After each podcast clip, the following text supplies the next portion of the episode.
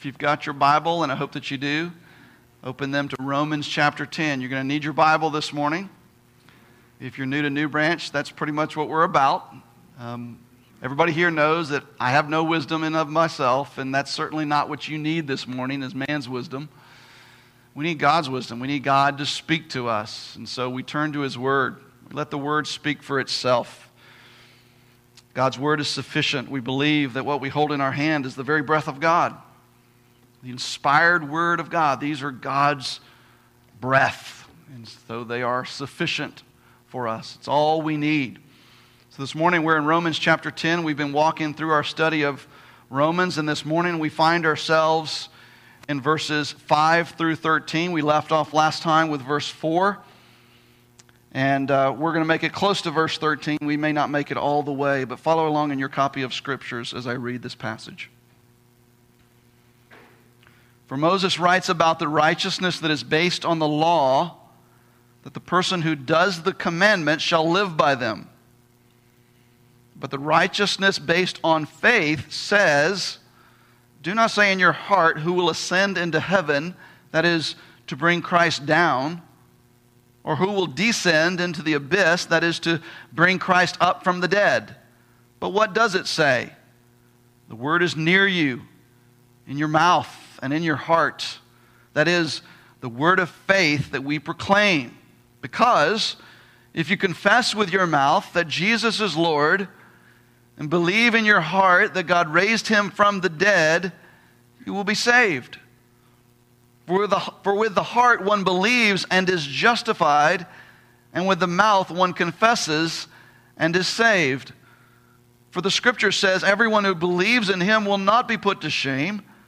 For there is no distinction between Jew and Greek, for the same Lord is Lord of all, bestowing rich, his riches on all who call on him.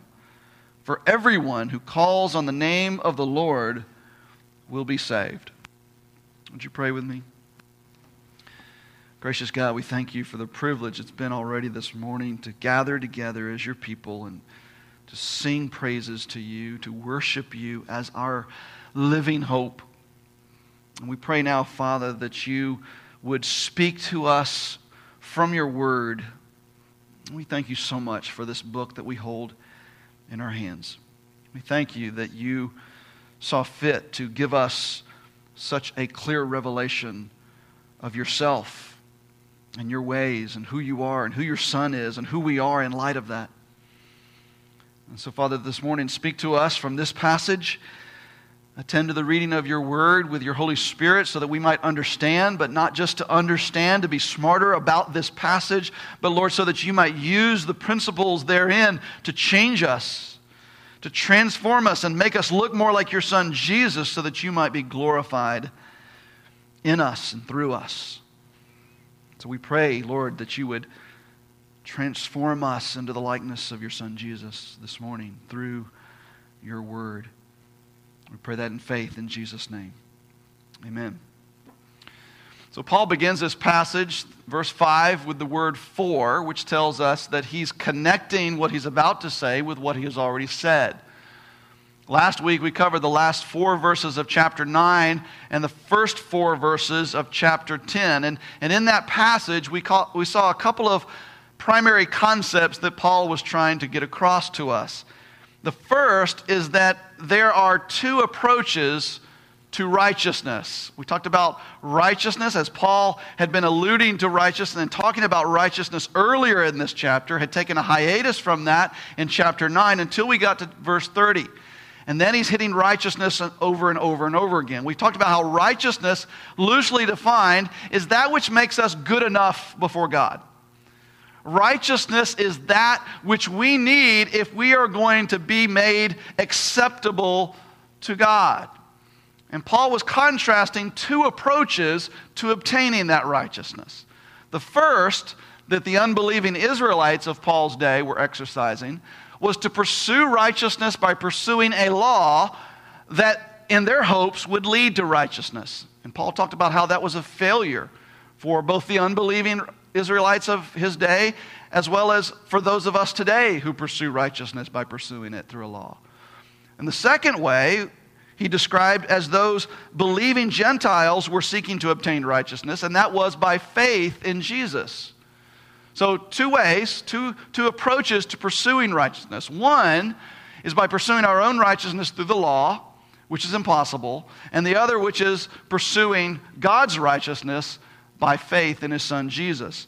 The second concept that Paul got, got across to us in that passage from last week is that because his righteousness can be obtained only by faith in his son Jesus Christ, then it is accessible then to everyone who believes in his son Jesus Christ. Not just to those who were given the law, but to everyone who believes. And as Paul now begins verse 5 with the word for, he's telling us that he's going to drive home both of those concepts more in the following passages. He's going to explain it more and apply it more both of those passages in the following verses. So he says in verse 5 For Moses writes about the righteousness that is based on the law. So again, he's contrasting those two approaches to righteousness pursuing righteousness by a law and pursuing righteousness by faith in Christ. So we see this more clearly that he's contrasting these two things if we look at the opening phrase of the next verse, verse 6, where Paul says, But the righteousness that is based on faith says something different. So he's contrasting those two pursuits of righteousness. There is a righteousness based on faith and a righteousness that is based on the law, or, or at least a pursuit of righteousness by pursuing a law. Now, this passage, the bulk of it, we're going to spend talking about righteousness by faith, because that's what Paul spends the bulk of this passage addressing. But before we move on to that in verse 6, here in verse 5, Paul wants to say something absolutely definitive about the alternative approach that the unbelieving Israelites of his day were taking. That is, pursuing righteousness, their own righteousness, by pursuing it through a law, by pursuing it through law keeping. So I, I want to give you three principles from this whole passage, and we find the first of them here in verse 5. And that is that righteousness based on the law is a curse. Righteousness based on the law is a curse. Or I should say, rather, the pursuit of righteousness through the law is a curse. Because righteousness based on the law is a phantom. You can't have it, you can't achieve it or obtain it. Paul gives us this principle by quoting from Moses. He says in verse 5 For Moses writes about the righteousness, righteousness that is based on the law that the person who does the commandments shall live by them. Now, think about that phrase for a moment. What, what does that mean? That those, that the person who does the commandments shall live by them. What does that mean? Well, we know what it doesn't mean, and it doesn't mean that those who follow the law will live forever eternally, as if salvation were by following the law. That would be completely antithetical to everything that Paul has written in Romans and elsewhere in all of his writings in the New Testament. He talks about how salvation is by grace alone, through faith alone, in Christ alone. It's not by following the law. Plus, if that were, were to be what Paul was saying here, then that would be saying something positive about the pursuit of righteousness by law keeping. And remember, what Paul is doing here is he's drawing a contrast between this righteousness, pursuit of righteousness by following the law, and contrasting that with the righteousness that is by faith. So we would not expect him to say something positive about righteousness through the law in verse 5. In fact, we would expect him to say something negative about it. And that's exactly what we find here in verse 5. Verse 5 amounts to a warning to Paul's readers, then and now, about the approach to pursuing righteousness by following a law. So, what does that phrase mean then? The person who does the commandments shall live by them. Well, it's a quote out of the Old Testament. Paul is quoting here from the book of Leviticus, specifically Leviticus 18, verse 5. And God says through Moses in that verse, You shall therefore keep my statutes and keep my rules. Then he says this If a person does them, he shall live by them. I am the Lord. Now, in the context of Leviticus 18, what was happening was that Moses was exhorting the Israelites that when they entered the promised land that they needed to follow God's commands. When they got there, they need to do what God says. God was giving them commands about how they're to live in that time and in that place when they got there. And as long as they did that, they would, they would experience God's blessings. But if they didn't do that, if they didn't follow God's commands, they would experience God's curses. Now, why did God set it up that way? Why did God do that for them? Well, because God was preserving a people for himself through that time. He was preserving a people for himself through whom he would bring his son, who would one day die on a cross to redeem lost mankind back to himself by grace through faith. So Moses, in that setting, was not promising eternal life if they follow God's commands. He was, he was simply telling them that if you live by the law, then you will get what the law promises. But if you don't, you won't. So, how does that principle amount to a warning for us in Romans chapter 10, verse 5, when he talks about this pursuit of righteousness through law keeping being a curse. How is that a warning? Well, we've got to remember what Paul has already told us in the book of Romans. In chapter 3, verse 20, he said, By works of the law, no human being will be justified in his sight. So it's impossible to be justified, which that word means to be declared righteous. It's impossible for us to be declared righteous, to become righteous, to become good enough by following the law. And then he told us in verse 4 of chapter 10 that we looked at last week for Christ is the end of the law for righteousness to everyone who believes. And again, when, when he uses the word end there, he doesn't mean the end of existence. He means the goal or the purpose, the end meaning the, the aim of the law. Christ is the aim of the law, the goal, the purpose of the law for righteousness to everyone who believes. In other words, we can't be declared righteous by law keeping. In fact, that's not why the law was even given in the first place. The law was given to show us how far short we fall of following the law, and it points to Jesus as the only one who did. It points to him as the goal and the aim, the fulfillment of the law. So if you're trying to pursue righteousness by law keeping, which is what Paul means in verse 5 when he says the person who does the commandments, he's talking about the one who is pursuing righteousness through the commandment, through the law. If that's how you're pursuing righteousness, then Paul says, then you shall live by them. If you're, if you're going to pursue righteousness by them, then you're, you, then you're going to live by them. Or to put it another way, if you're going to pursue righteousness through law keeping, then you shall be cursed to live with the consequences of basing your righteousness on law keeping. That's helpful here, I think, to look at another passage of Scripture where Paul quotes from this very same verse out of Leviticus 18 and that is found in Galatians chapter 3. Let me read Galatians 3, verses 10 through 12. Paul quotes from this very, very same verse out, out of Leviticus 18. He says, For all who rely on works of the law, what is that? That's trying to earn righteousness by law keeping. All who rely on works of the law are under a curse. For it is written, Cursed be everyone who does not abide by all things written in the book of the law and do them. Now it is evident that no one is justified, that is declared righteous before God by the law, for the righteous shall live by faith. Then look at verse 12. But the law is not of faith, rather, the one who does them shall live them by them. The same verse there quoted from Leviticus 18. In other words, to pursue righteousness by law keeping, or for us trying to do the right thing, to pursue righteousness by trying to be a good Christian, to pursue righteousness by trying to perform a lot of religious acts and services, trying to do enough good to outweigh our bad, trying to pursue righteousness by our own efforts in any means whatsoever is a curse. It's a curse. Why?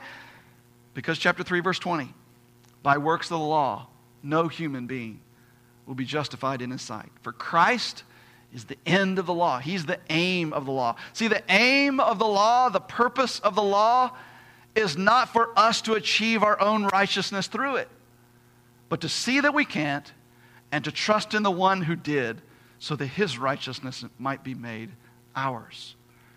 That is the purpose of the law. Pursuing righteousness by following the law is a curse, it is a hopeless dead end. Last summer, my family and I went on uh, a vacation to uh, Dauphin Island, Alabama. It's a barrier island off the coast of Mobile Bay. We've been there many times. Uh, but one day while we were there, we rented some kayaks, and on the bay side of Dauphin Island, there's this big marshland. And if you've ever seen kind of a, a marshland, it's got all of these little inlets that are meandering all the way through the marshland. And so we got on our kayaks and we began exploring our way through the marshland. And before long, we realized how easy it would be to get lost in marshland, especially a place like the, like the Everglades. At least at Dauphin Island, we can look in the distance and see a reference point on dry land. But in the Everglades, it's marshland as far as you can see, little inlets meandering for miles and miles and miles. And we would, we would kayak down one of these inlets, and we would see a bend in the, the water. And we would think, well, just around that bend is going to be the way out of the marshland. It's going to open up into the bay. But we got around that bend, and what did we see? We saw another bend going the other way. So we went around that bend, and then we saw another bend, and then another one, and then another one, and then eventually there would be a dead end. We'd have to go, around, go back the other way and turn around and go down another little inlet. And that would go around a bend and then another bend and another bend. And, and we keep running into dead ends, one after the other. And eventually, all ways would be blocked.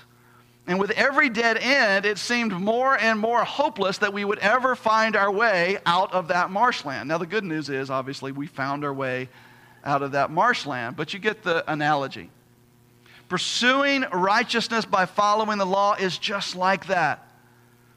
You obey a set of rules, and you see, like the Pharisees did, that I'm pretty good at obeying these set of rules. Then you realize there's another set of rules I'm not obeying. And so I focus on obeying those, that set of rules. And then you realize I'm not loving God with all my heart, soul, mind, and strength. And so I, I try really hard to obey the Lord, love the Lord with all my heart, soul, mind, and strength. And then I realize that my, my very motives are wrong. And one after another, I realize that I'm not obeying the law at all. With every realization of failure to obey all of the law, I see that pursuing righteousness through the law seems more and more hopeless and just like a dead end. And that's exactly the point of the law to show us that achieving righteousness through it is a hopeless dead end. It is gracious of God to use the law to show us this and to show us how far we fall short of what the law requires, which is perfect righteousness. So that in concluding that, in coming to that conclusion that pursuing our own righteousness through law keeping is hopelessly impossible, we might submit to the possibility of obtaining God's righteousness through faith in his Son, Jesus Christ. And that's where Paul turns his attention beginning in verse 6. But before we move on to verse 6, let us be crystal clear here pursuing our own righteousness by following the law, by trying to be a good Christian, by trying to do enough good to outweigh our bad, by trying this and trying that, by trying to be more religious and sacrifice more. It's a hopeless dead end. It'll never, ever work. And so I want to encourage you, if that describes you, to stop trying. You cannot achieve righteousness, which you must have if we, we must have righteousness if we are to escape the judgment we deserve because of our sin against God. But we cannot earn that which we must have through law keeping. It is a hopeless dead end. So that's bad news, right? But there is good news here. And the good news is that there is a righteousness that is based on faith. And in, we encounter it in verses 6 through 8. He says, But the righteousness based on faith says, Do not say in your heart, Who will ascend into heaven? That is to bring Christ down. Or who will descend into the abyss? That is to bring Christ up from the dead. But what does it say? The word is near you and in your mouth and in your heart. That is the word of faith that we proclaim. So the first principle here is that righteousness based on the law is a curse. Pursuing righteousness through, through law keeping is a curse. But righteousness based on faith is an accessible grace. It's an accessible grace. Again, Paul is contrasting these two approaches to pursuing righteousness. One is a curse, it's a hopeless dead end. But the other is an accessible grace, or it is a grace that is accessible. Now, why do I choose those words to describe what Paul is trying to teach us here? I use those words because when I say accessible grace, what I mean is that righteousness by faith has been made accessible by God, has been brought near to us by God. This is what we're going to see in this passage. And that it is gracious of God to have done so, to have brought that near to us. Verse 6 begins with, But the righteousness based on faith says, so it says something, and I think that's noteworthy that the righteousness based on faith is living and active. It is personified as saying something. Righteousness based on the law is dead, but righteousness based on faith is alive and it speaks and it says something. So, what does it say? It says in verse 6 Do not say in your heart, Who will ascend into heaven? And then Paul, Paul provides an explanation here. He's preaching from the Old Testament expositionally. That is to bring Christ down. Verse 7 Or who will descend into the abyss? That is to bring Christ up from the dead. But what does it say? The word is near you and in your mouth and in your heart. That is the word of faith that we proclaim. Paul is quoting here and preaching here from Deuteronomy chapter 30. And in that passage, Moses is telling the Israelites that the commands that God has given to them, they're not far off. They're not, they're not hidden so that you have to search heaven and earth to find them so that you know what they say. But God has been gracious to bring them near. Listen to Deuteronomy 30, verses 11 through 14. For this commandment that I command you today is not too hard for you, neither is it far off. It's not in heaven that you should say, Who will ascend to heaven for us and bring it to us, that we may hear it and do it. Neither is it beyond the sea that you should say, Who will go over the sea and bring it to us that we may hear it and do it? But the word is very near you, it is in your mouth and in your heart so that you can do it. And so the point of Moses saying this to the Israelites is to communicate to them that God has been gracious to bring his commandments near to them. He's made it accessible to them. You don't have to search heaven and earth to find God's commands so that you would know what they say and know how to act. You don't have to search for them. God has been gracious to bring them near to you. It's in your mouth and it's in your heart, he says. And because God has made it so accessible, now the Israelites can't wiggle out of their responsibility for obeying them by saying, well, we didn't have them and we don't know them. They did have them and did know them because God has brought them near to them. So they were without excuse. So the principle from Deuteronomy chapter 30 that we have to somehow import into Romans 10 is twofold. Number one, that God has made his commands and that story accessible to the Israelites, he's brought them near. And secondly, because of that, the Israelites are without excuse. They can't claim that they don't have them, and they can't claim that they don't know them because God has made them accessible and brought them near and put them on their heart and mind. Now, Paul takes that principle from Deuteronomy chapter 30 and overlays it to Romans chapter 10, and he says this that principle, that twofold principle, is what righteousness by faith says. Now, how, how does that work? Paul is not saying that the deeper meaning of Deuteronomy 30 is that what Moses is really talking about is righteousness by faith. I don't believe that at all. That's not what, that's not what, fundamentally what that passage is about.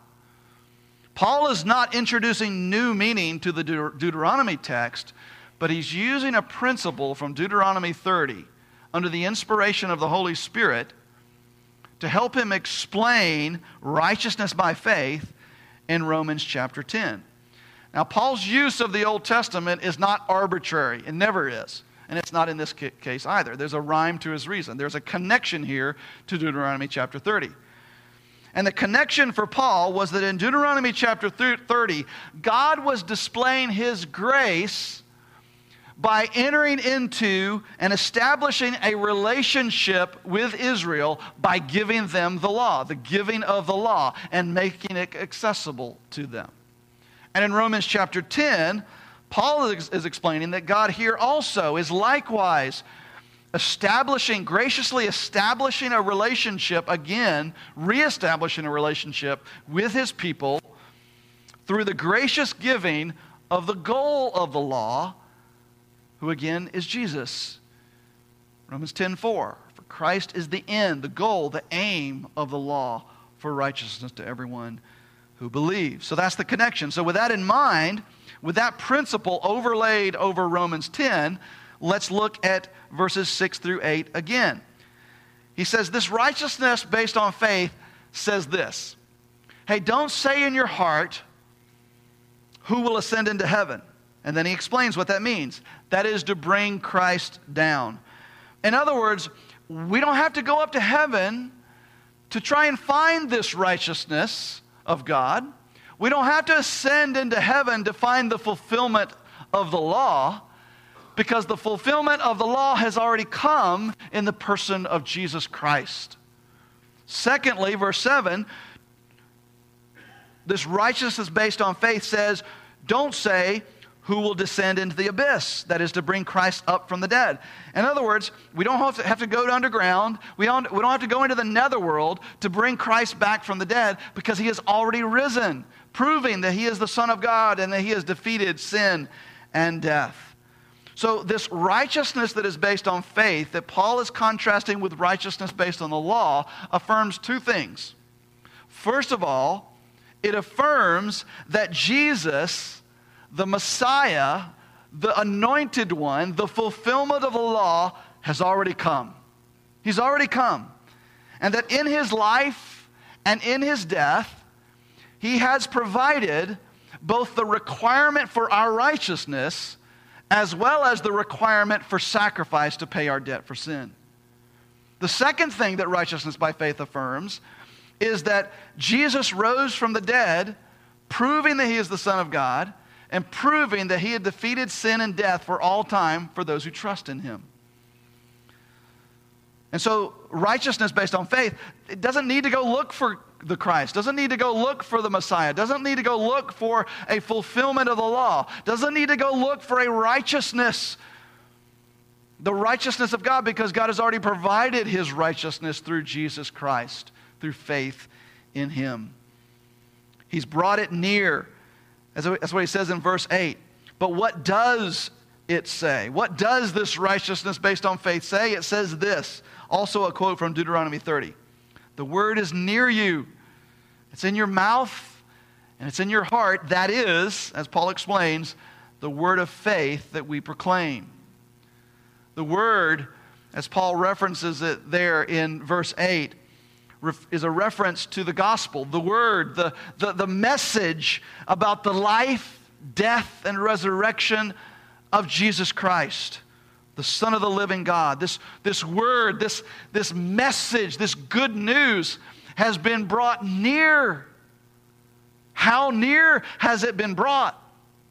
So near that one must only respond to it in faith in order to obtain that righteousness.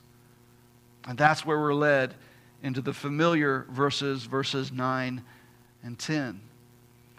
But verses 9 and 10, these are, these are very familiar, often quoted from, very popular verses, but they really aren't even the main point of this passage. Paul's main point here in this passage is that the righteousness of God has been brought near. That God has graciously brought near this word, this message about the righteousness of God being available through faith. But in verses 9 and 10, Paul gives us an example now of how near they have been brought, how accessible they are, it, it is to us. And it is this accessible. Look at verse 9 and 10. Because if you confess with your mouth that Jesus is Lord and believe in your heart that God raised him from the dead, and you will be saved. For with the heart one believes and is justified, and with the mouth one confesses and is saved. Paul is explaining in these two verses how the righteousness of God is mediated in our lives, how the righteousness of Jesus, because of his perfect living, his righteousness, how it becomes our righteousness. How an alien righteousness becomes our own. That's what he's talking about here. Romans 9 and 10 tell us how this happened. Now, he's been telling us all throughout this letter, specifically in, from chapter 3 onward, that the righteousness of God is only available to us by faith in Jesus Christ. But, but these two verses tell us more about how that happens and what our response to the gospel must be. And he says it includes confessing and believing. He says, if you confess with your mouth Jesus is Lord and believe in your heart that God raised him from the dead, then you'll be saved. You will be justified. That means declared righteous because now you have the righteousness of God. Church, make no mistake about it. This right here is our responsibility. In chapters 8 and 9, we've been talking a lot about and camping out a lot in those chapters about God's sovereignty in salvation. And, that, and, and what we're going to talk, talk about this morning with respect to our responsibility in salvation doesn't change that a bit. God is completely sovereign in salvation. He's completely sovereign in all that we talked about his predestination, his election, and his sovereignty in those matters is not conditional on anything outside of himself. His sovereign election of some to be saved is neither conditioned on or regulated by man's faith or man's actions or man's behavior in any way. God is completely sovereign in salvation. But we can't just skip over Romans 10 and 9 and 10. We still have a responsibility. And our responsibility doesn't negate at all God's sovereignty. And God's sovereignty over salvation doesn't negate our need to respond to the gospel. We must respond to the gospel, this word of faith, as Paul calls it, that has been brought near. Listen, those who never confess that Jesus is Lord and never believe in his resurrection are not saved and consequently are not part of the elect. And conversely, those who do confess that Jesus is Lord and those who do believe in, in their heart that God raised him from the dead, they are saved. And also, consequently, they are necessarily part of the elect. Only the elect will confess Jesus as Lord, and all of the elect will confess Jesus as Lord. So, how does that happen? That's what Paul is telling us here. So, what, what does it mean, first of all, to confess Jesus as Lord. The word confess means to agree with. And the word Lord simply is a reference to God or sovereign. And so to confess Jesus as Lord is to agree that Jesus is God and that he is sovereign over everything, including myself. What about the phrase, believe in your heart that God raised him from the dead? What, what does that mean? Well, as we've said before, believe is not a word that in the Greek means something that we do with our mind. The word believe is simply the verb form of the Greek noun for faith. So it's faithing, it's believing is the verb form of that noun. Believing is faithing. And so, this phrase, believe in your heart that God raised him from the dead, means to place your faith in Jesus Christ, his life, his death, and his resurrection as sufficient payment for your debt because of your sin. Now, when Paul talks about these two things, confessing with your mouth and believing in your heart, he's not talking about two separate things. As if this is some kind of progression of multiple steps that we must walk through in order to be saved. He's talking here about a single response to the gospel, one that includes both confession and belief as an expression of our faith in Jesus Christ as our Lord. Now, Paul gives us here three aspects of confessing and believing that must be, net, must be present in order for them to represent saving faith. And the first is that they must be public. They must be public.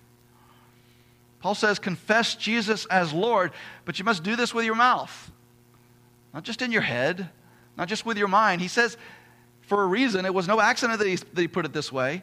We must conv- confess Jesus as Lord with our mouth. In other words, audibly, publicly, not privately.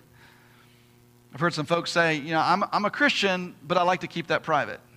But I want to say, but the Word doesn't. The Bible doesn't. The Bible knows nothing about a secret believer. There's no such thing.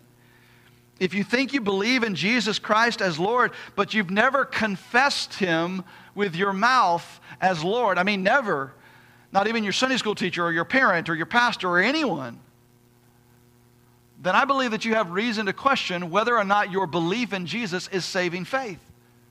Because you've never confessed in Him as your Lord with your mouth. Maybe that's something that you need to do this morning. Confess Jesus Christ to be Lord. Note this that there is no salvation apart from a public confession of faith in Jesus Christ as Lord. But it, it must also be genuine, not just public, but it, it needs to be genuine. That's the second aspect of confessing and believing that Paul talks about here. He says, he says it must be from the heart, both our belief in Jesus and his life of righteousness, his death in our place, and his resurrection from the grave as well as our confession of Him as Lord, must be genuine. It must be authentic and real. We can't just go through the motions here. It's not about just saying the words of a sinner's prayer as if they were magic words. And as long as I say those magic words, then God will save me and I'll get his righteousness and I'll be forgiven. We must mean this from our heart. We must believe this. The confession of our mouth must represent the genuine desire of our heart. Now, how do, how do we know that? How, how do we know if our belief in Jesus and our confession of Him as, Lo- as Lord years ago was genuine?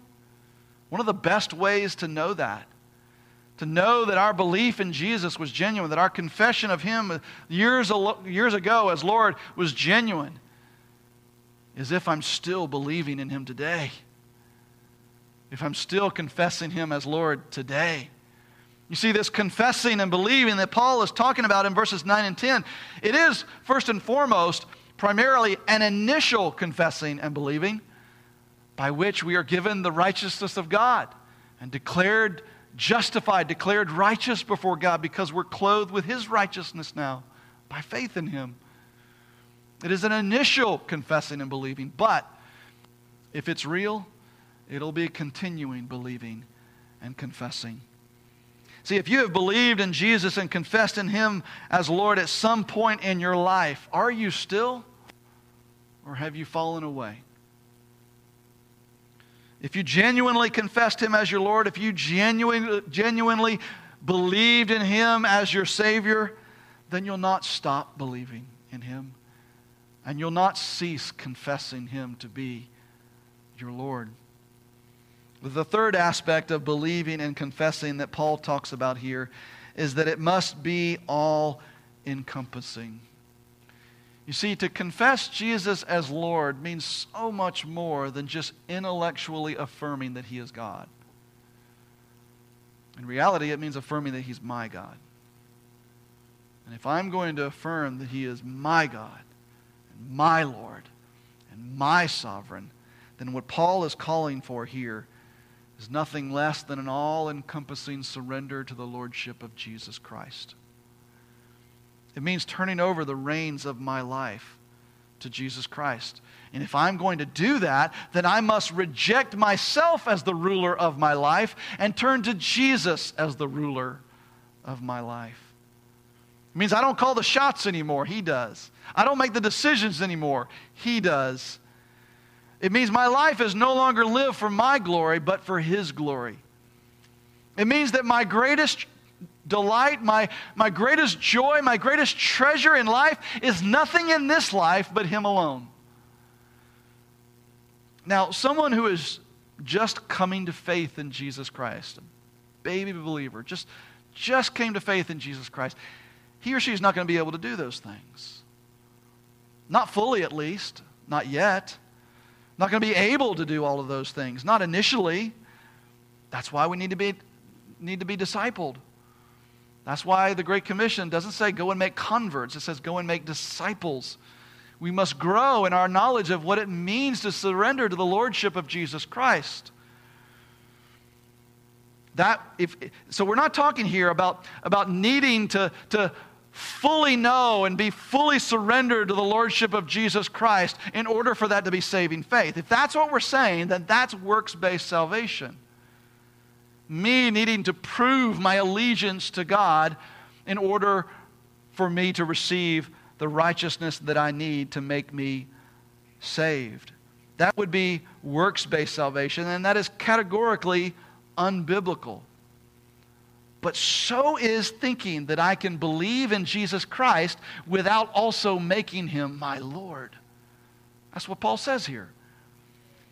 Now, in the late 20th century, there was a movement within evangelical Christianity that said just that.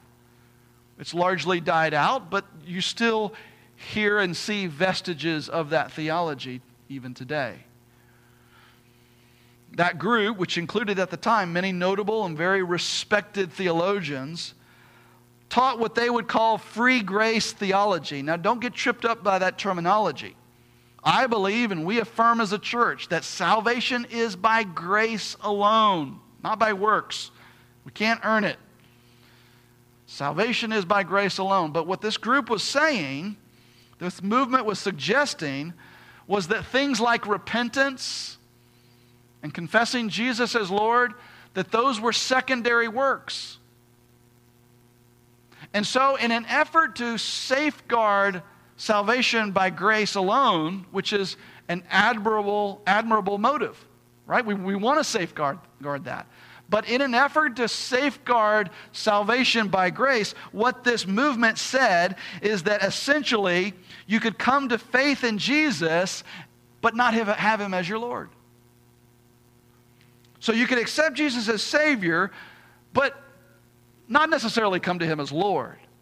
And you could come to Him as Lord later in your life as you matured and as you grew in your faith. But conceivably, if you never did accept Jesus as Lord, well, at least you had Him as Savior. And if you died before you accepted Him as Lord, well, you're still saved and you still get to go to heaven. And I hope we see that Romans 10, 9, and 10, and a myriad of other verses in Scripture tell us that that is unequivocally bad theology that is categorically unbiblical and I would say harmful to the gospel. Nowhere in Scripture do we find evidence of or an argument for a believer who has come to faith in Jesus as Savior but not in Jesus as Lord. Saving faith is a faith that turns from sin and self rule and turns to Christ and His rule over us. Now, we're going to grow and mature in our faith, and we're going to grow in, our, in, in, sanctification and our understanding of what it means to surrender. I don't do this perfectly. I'm still growing in my understanding of what it means daily to surrender to the Lordship of Jesus Christ.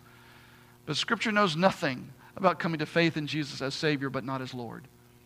We come to his, Him as Lord, and we don't, or we don't come to Him in fa- saving faith at all.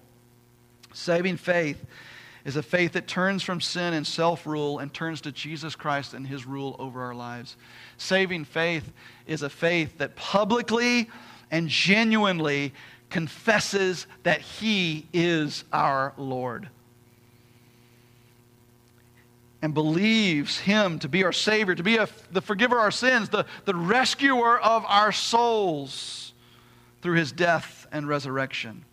And Paul says, back to this passage, Paul says, that, that is how near the righteousness that is based on faith has been brought by the Lord. It has come to us by God's grace in the form of a message, a word that has brought, been brought near, that is in your mouth, that's in your heart. This word, this message being the gospel. It is so near that a response of faith in Jesus Christ mediates this righteousness of God to be our very own, so that we are declared righteous and justified before a holy God. And this is the message that truly levels the playing field for all peoples.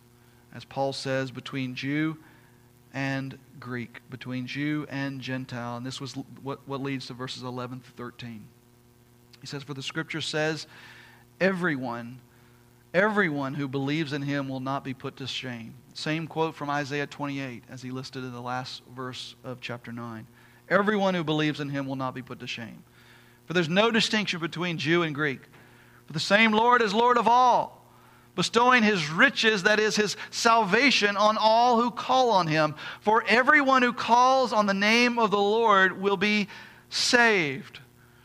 Now, there's a lot more in those three verses that, than we have time to cover in our time this morning. So let us, let us just end with this final principle. The first principle is the pursuit of righteousness through the law is a curse, it's a hopeless dead end. Second principle, the righteousness based on faith is an accessible grace. So accessible, so near, that it is mediated simply by faith in Jesus Christ. But the third principle is that everyone who calls on the name of the Lord will be saved. And so fundamentally, have you? Have you called on the name of the Lord? To save you, to rescue you from what we all deserve because of our rebellion against Him. Have you called on the name of the Lord? What is His name? Jesus, the Christ, the Son of the living God, the promised Messiah. As Peter said in Acts chapter 4, there is salvation in no one else, for there is no other name given under heaven among men by which we must be saved. Some of you need to come to faith in Jesus this morning. Maybe you, maybe you believe in Jesus, but you've never called on him to save you. You never asked him to forgive you of your sin debt. You've never trusted in his death and resurrection as your only hope to rescue you from what you deserve. Maybe you've never confessed Jesus as your Lord. Listen, if Jesus isn't your Lord, then something else is. And whatever that else is, whatever else is Lord of your life, it doesn't deserve to be. There's only one Lord in heaven and on earth the Lord Jesus Christ. He is the only Lord. And if you haven't yet placed your faith in Him and confessed Him as Lord, then this morning you need to repent of having a Lord other than Him and confessing Jesus to be Lord. If you need to call on the Lord Jesus to save you this morning, if you need to confess Jesus as Lord, then I want you to do that as we close in prayer in just a moment. But before we do, if you're here this morning and you have, you have confessed Jesus as Lord, you are a follower of Jesus Christ then I would submit to you that this morning, through this passage, is a good opportunity for all of us to evaluate our current confession of Jesus as Lord.